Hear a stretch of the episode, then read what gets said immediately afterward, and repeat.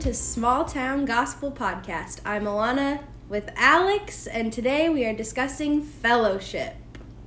Or as we call it here in Troy, Montana, fellowship. Oh boy. uh, in many rural churches, uh, fellowship has come to kind of be a Christianized way of referring to hanging out and eating pizza. Or Chick fil A uh, sauce and yummy other food. Right, yeah, so uh, you, you've heard it. Um, we've got some barbecue cooking. Come on over, we'll have some fellowship. Or uh, you might see it in the church bulletin. Uh, join us in the fellowship hall for the baby shower. And so it's a term that uh, Christians use a lot. I think outside of uh, Christianity, perhaps the only time you hear it referred to would be like the Fellowship of the Ring, Lord of the Rings. So it's it's sort of Christians use it a lot, but don't really think much about what it means. And then non Christians, when they hear Christians talking about fellowship, uh, they they just probably roll their eyes and it's like that sounds kind of creepy and cult like. uh, so um, when we get to trying to think about what it is, what what are we talking about when we say fellowship? I think more than anything, it involves intimately and closely shared uh, identity and purpose in, in a variety of ways. And so today we're going to discuss um, Christian fellowship specifically revolves around several characteristics. Yeah, I think that it's important to distinguish Christian fellowship from hanging out, and it looks so much more different than I think what you were saying, what we put the emphasis on. So I think the first uh, category that Christian fellowship needs to identify is what are your similar beliefs that you are fellowshipping around? Right, and so we get an interesting passage uh, that Paul wrote in 2 Corinthians 6 uh, and verse 14 and 15 specifically. It says, Do not be unequally yoked with unbelievers, for what partnership has righteousness with lawlessness? Or what fellowship, there's the key word there, what fellowship has light with darkness? What accord has Christ with Belial? Or what portion does a believer share with an unbeliever? And so you have this uh, concept of fellowship thrown in there with this you can't have it if you're a believer and someone else is an unbeliever. You whatever fellowship is, you can't share it if you believe and, and somebody else doesn't. uh, so what what's maybe the context where we hear that uh, this these verses spoken of most often? I think often you hear this in the context of how Christians are supposed to act toward non Christians, not really uh, the relationship between Christians and Christians. Right, and pe- people very often talk about uh, unequally yoked and that's always in reference to marriage or dating. And don't be unequally yoked. But what's interesting there in second corinthians is nothing in the surrounding context says anything at all about romantic uh, relationships like that. Yeah. So th- this is uh, it, it, certainly applies. You you shouldn't uh, link together in such an intimate union as marriage with an unbeliever. That's that's obviously unwise and unbiblical, but the application goes much more broadly where this shared faith in the gospel is what is the foundation and uh, bullseye of the friendship. And so, uh, I guess something I would like to pick your brain about a little bit is there's Christians and non Christians, and to have fellowship, you need to share faith in the gospel. You need to be Christians together. Uh, but does it get more specific than that? In other words, some people baptize babies, some people uh, do believers' baptism, some people have female pastors, some people do not. those kinds of things. Is there a point within Christianity where it's difficult to have fellowship if there's enough uh, theological differences?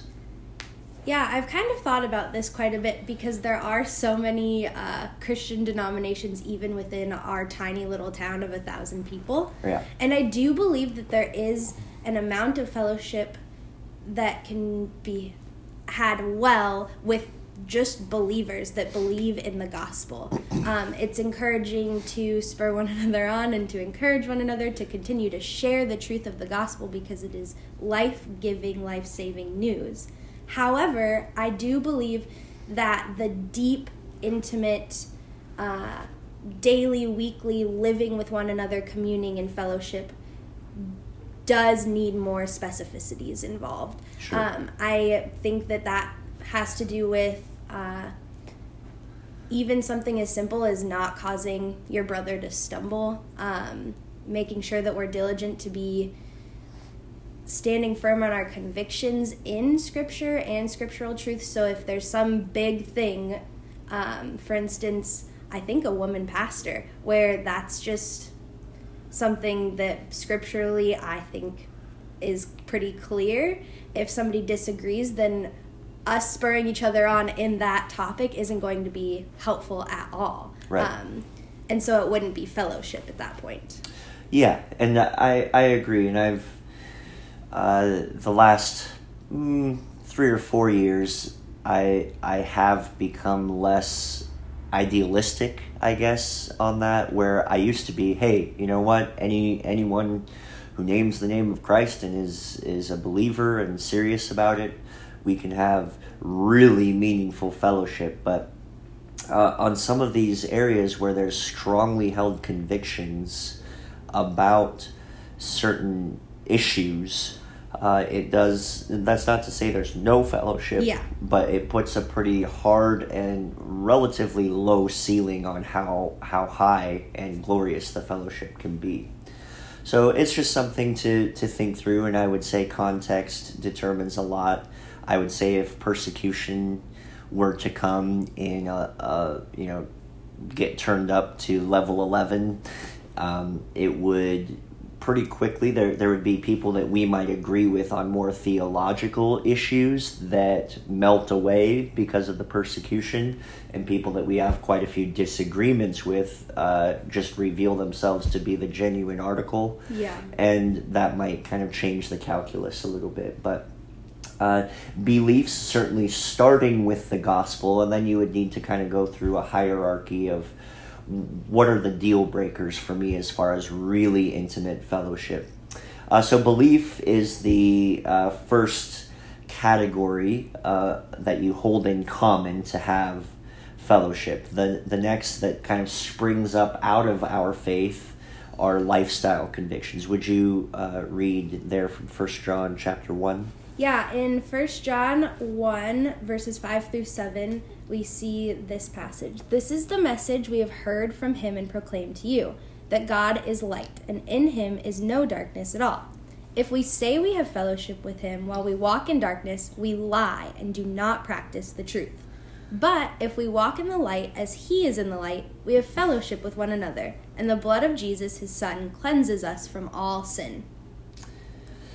Right, so that's such a key passage for uh, anything involving fellowship. Uh, I was surprised to learn. I, I just looked up the word fellowship in the New Testament, and I believe it's used only eight times. So it's such a key thing, but the actual specific word is used only eight times in the entire New Testament. And the passage you just read has three of those. Yeah. Uh, so that's Wow. kind of uh, a key passage for sure when it comes to this issue. And what you see here is this interesting paradox because, on the one hand, especially in the verses you read, there's this element of the seriousness of holiness. You you can't have fellowship with God or one another if you're claiming to be a Christian and yet in this ongoing pattern of sin.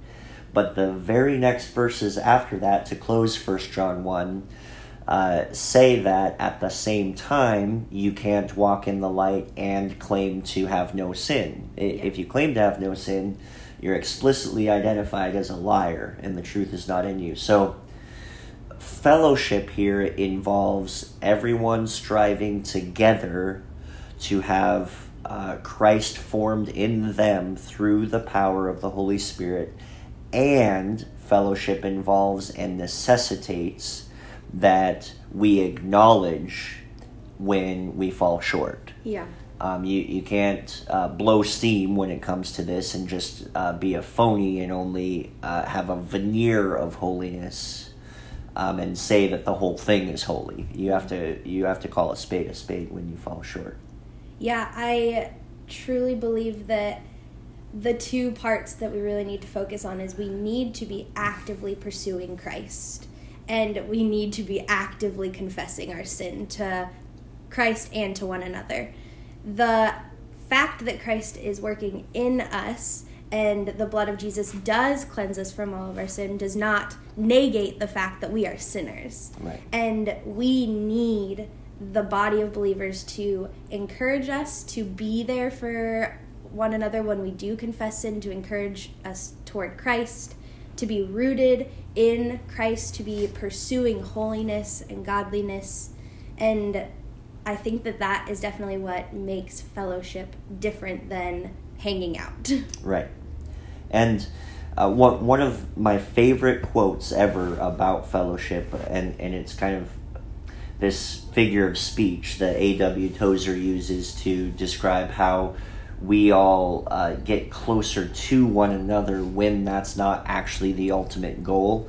I'll share it with you here real quick. Uh, he he writes, "Has it ever occurred to you that 100 pianos all tuned to the same fork are automatically tuned to each other?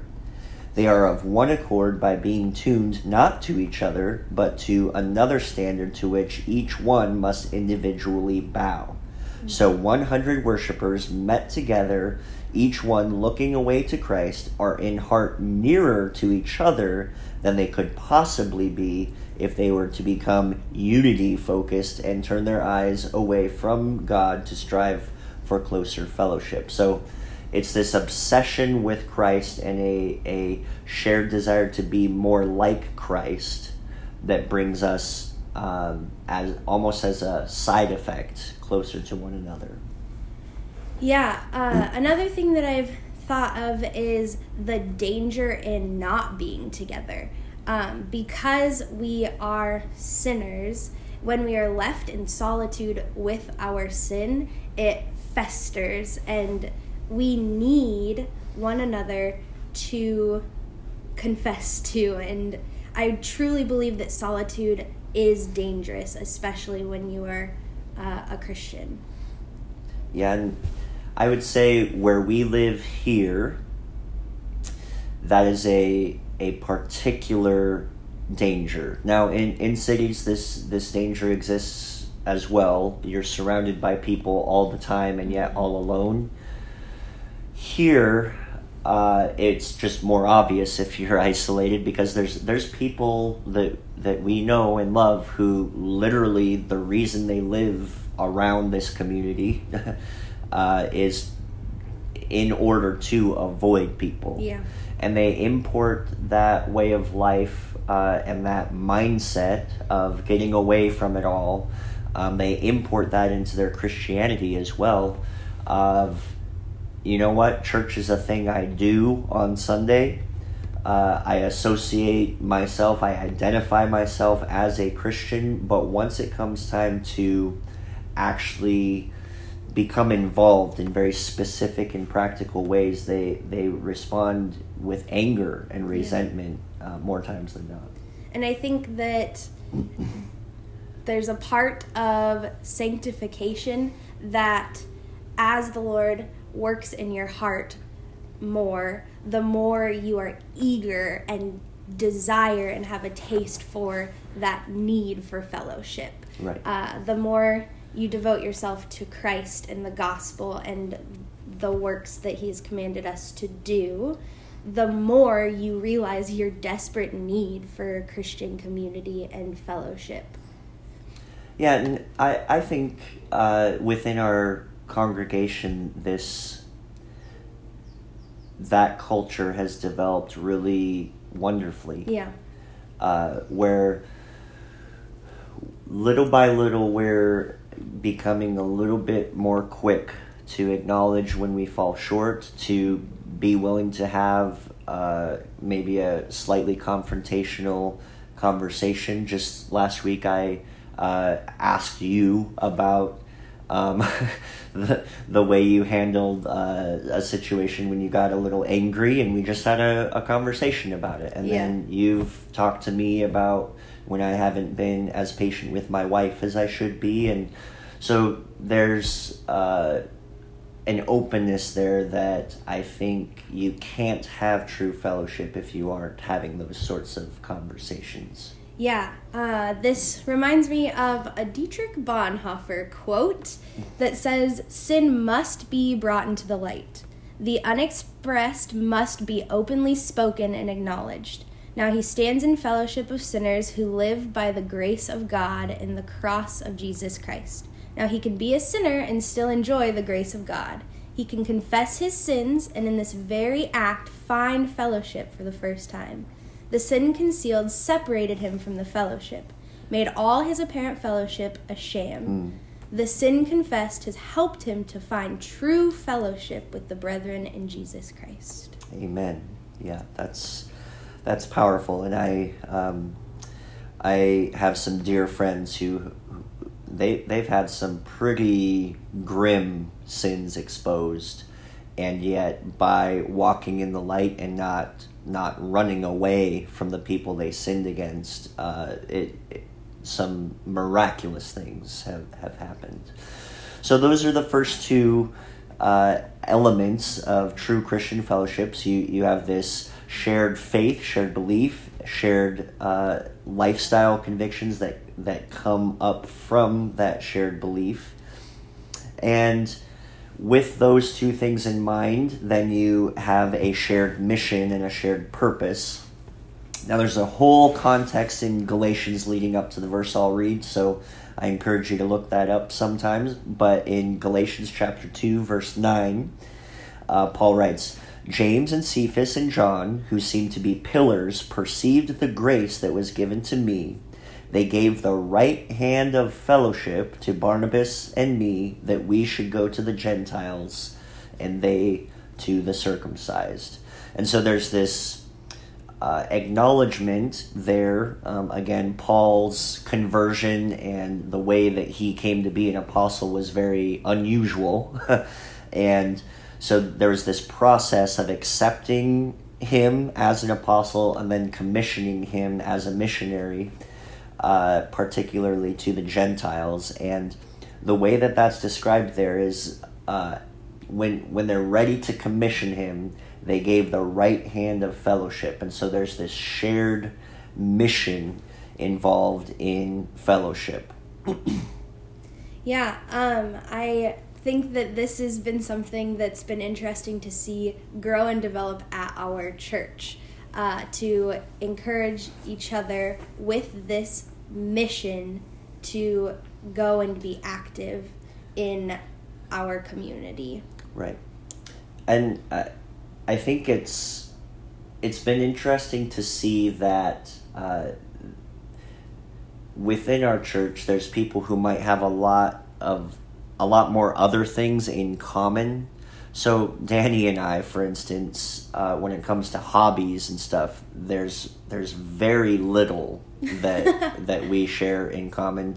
He just took his day off uh, this last weekend to go climb through the mountains, wake up early, get all dirty, smelly, stinky, and try to shoot a bear. Um, and never in a million years would I take my precious day off to do that. um, but we're we've become very very dear friends, even though I don't know what torque in a truck means, um, and he does, and uh, he would not consider reading a 500 page book a, a good time, uh, but I do. we've we've become very dear friends as this shared mission becomes the focus and focal point of, of our friendship and and I, I think that's happened with several people Yeah. um, Well, and within I- our church I think that there's this beauty in the body that we obviously see in our church because that's where we are, where we are each just given different gifts and gif- different talents and different hobbies. And because we have the shared mission, the gospel, um, all of that just is something that encourages and uplifts and is a tool to be used to encourage one another in the gospel um, instead of it being like, I don't hunt. Uh, what do we say now? You know, um, I meet with people regularly that we don't really have too much more in common, but I learn from them greatly, and I learn how to be better at hospitality, how to be better at talking to strangers. I learned how to be better at being silent and taking solitude seriously hmm. in my weekly life. I learned so much from others who are so different from me, and then that then encourages me to seek Christ in ways that aren't natural to me and to share the gospel with somebody that I don't really have that much in common with. and so I've been thankful that our church is so diverse and um, is diligent to have this deep fellowship with one another, even though we have so many things not in common. Right, and that's uh, the unity and diversity is is the God's design and God's purpose for for the church. Um, so it's interesting. We we've poked fun a little bit at the whole equating um, fellowship with hanging out, but there is an aspect biblically of flat out just spending time together, and so uh, the last uh, aspect of Christian fellowship that we'll talk about is just in this gospel context, you have intimately shared time, life, and experiences together. And uh, so from Acts 2 42 to 47 says, They devoted themselves to the apostles' teaching and to fellowship, the breaking of bread, and to prayer.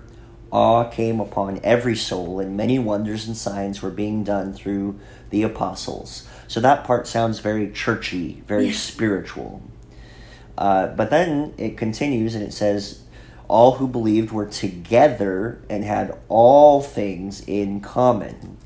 And they were selling their possessions and belongings and distributing the proceeds to all as any had need, day by day, attending the temple together, breaking bread in their homes. They received their food with glad and generous hearts, praising God and having favor with all the people. The Lord added to their number day by day those who were being saved.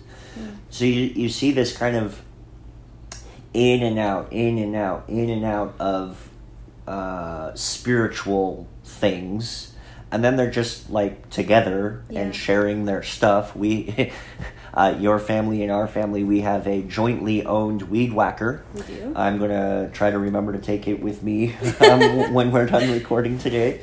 Uh, so the you know there's things like that shared uh, time together, experiences together, uh, meals. In our introductory episode, we said that one of the you know core aspects of your family and my family's friendship is we get together and we eat yummy food.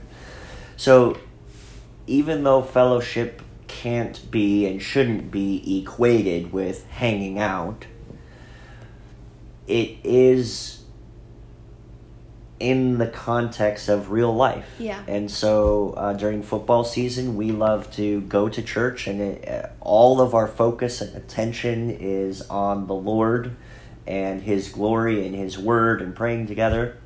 And then we've got, you know, let's, hey, let's eat some chili dogs and watch football. and like, those two things aren't opposed to Yeah. each other. Yeah. Um, yeah. Yeah, I also think that this section of verses, uh, we try.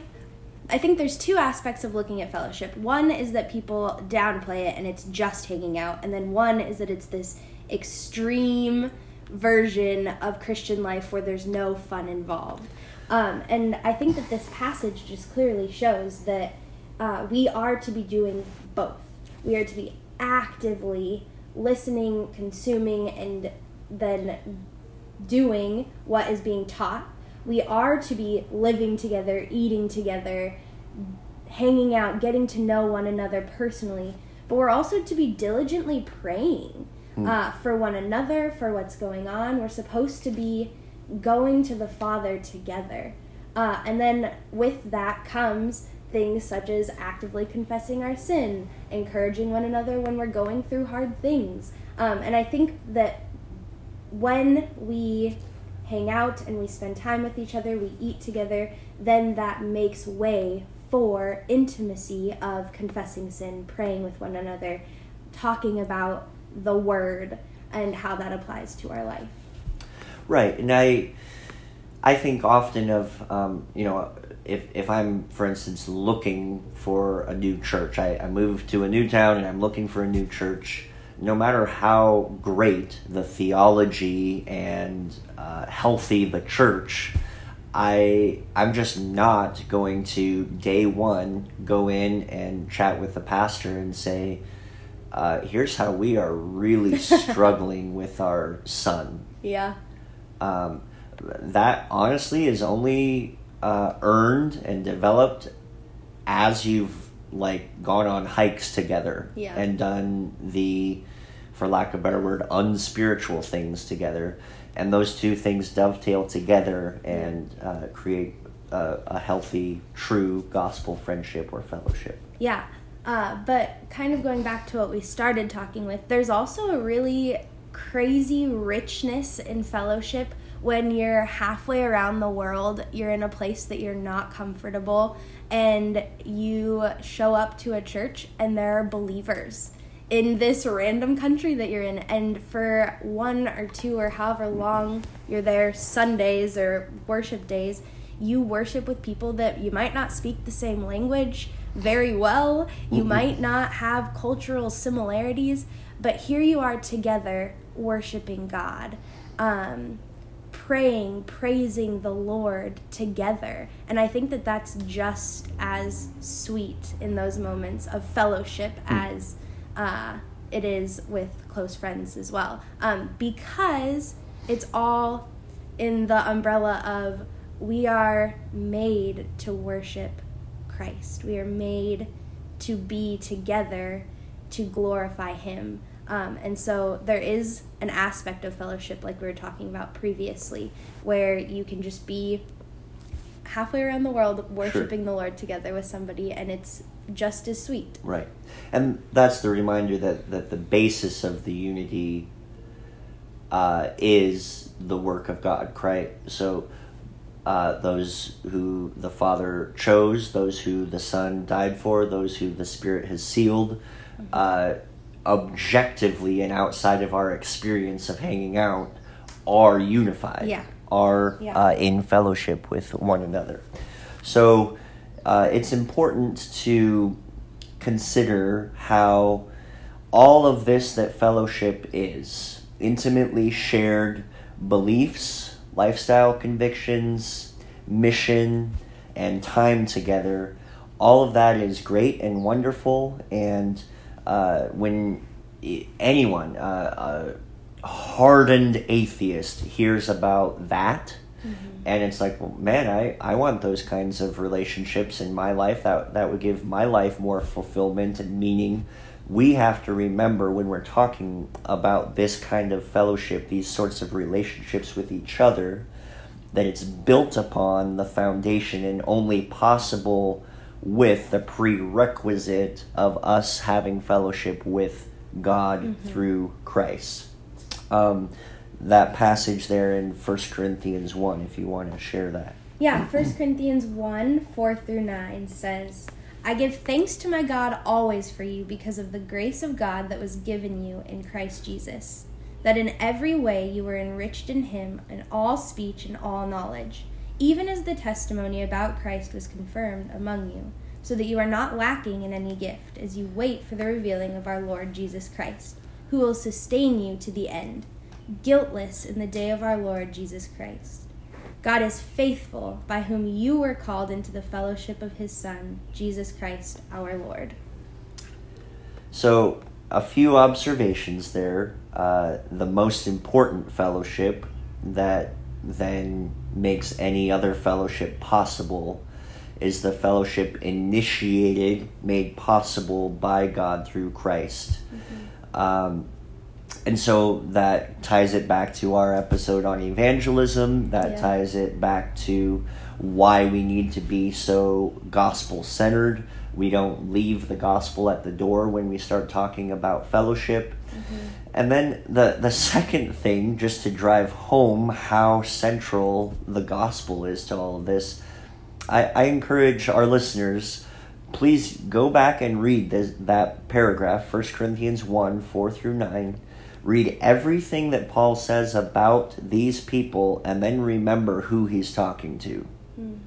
The Corinthians, the people who were suing each other, who were getting drunk during uh, during communion, who you know they they were applauding the guy who was st- sleeping with his stepmom, um, and all of this is true about them, mm.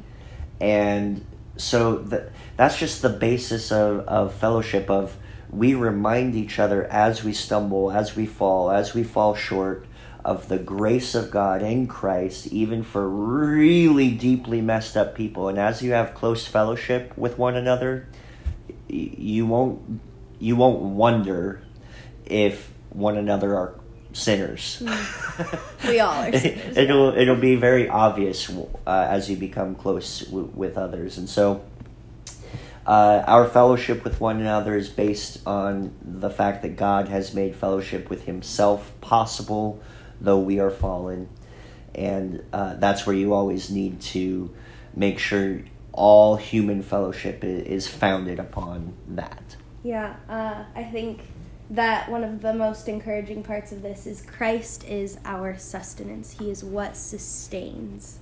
Um, and when that is the building block of your life, then all of this other stuff will flow. And praise be to God that we even have this opportunity to fellowship with one another through the blood of Jesus Christ. Amen. Yep.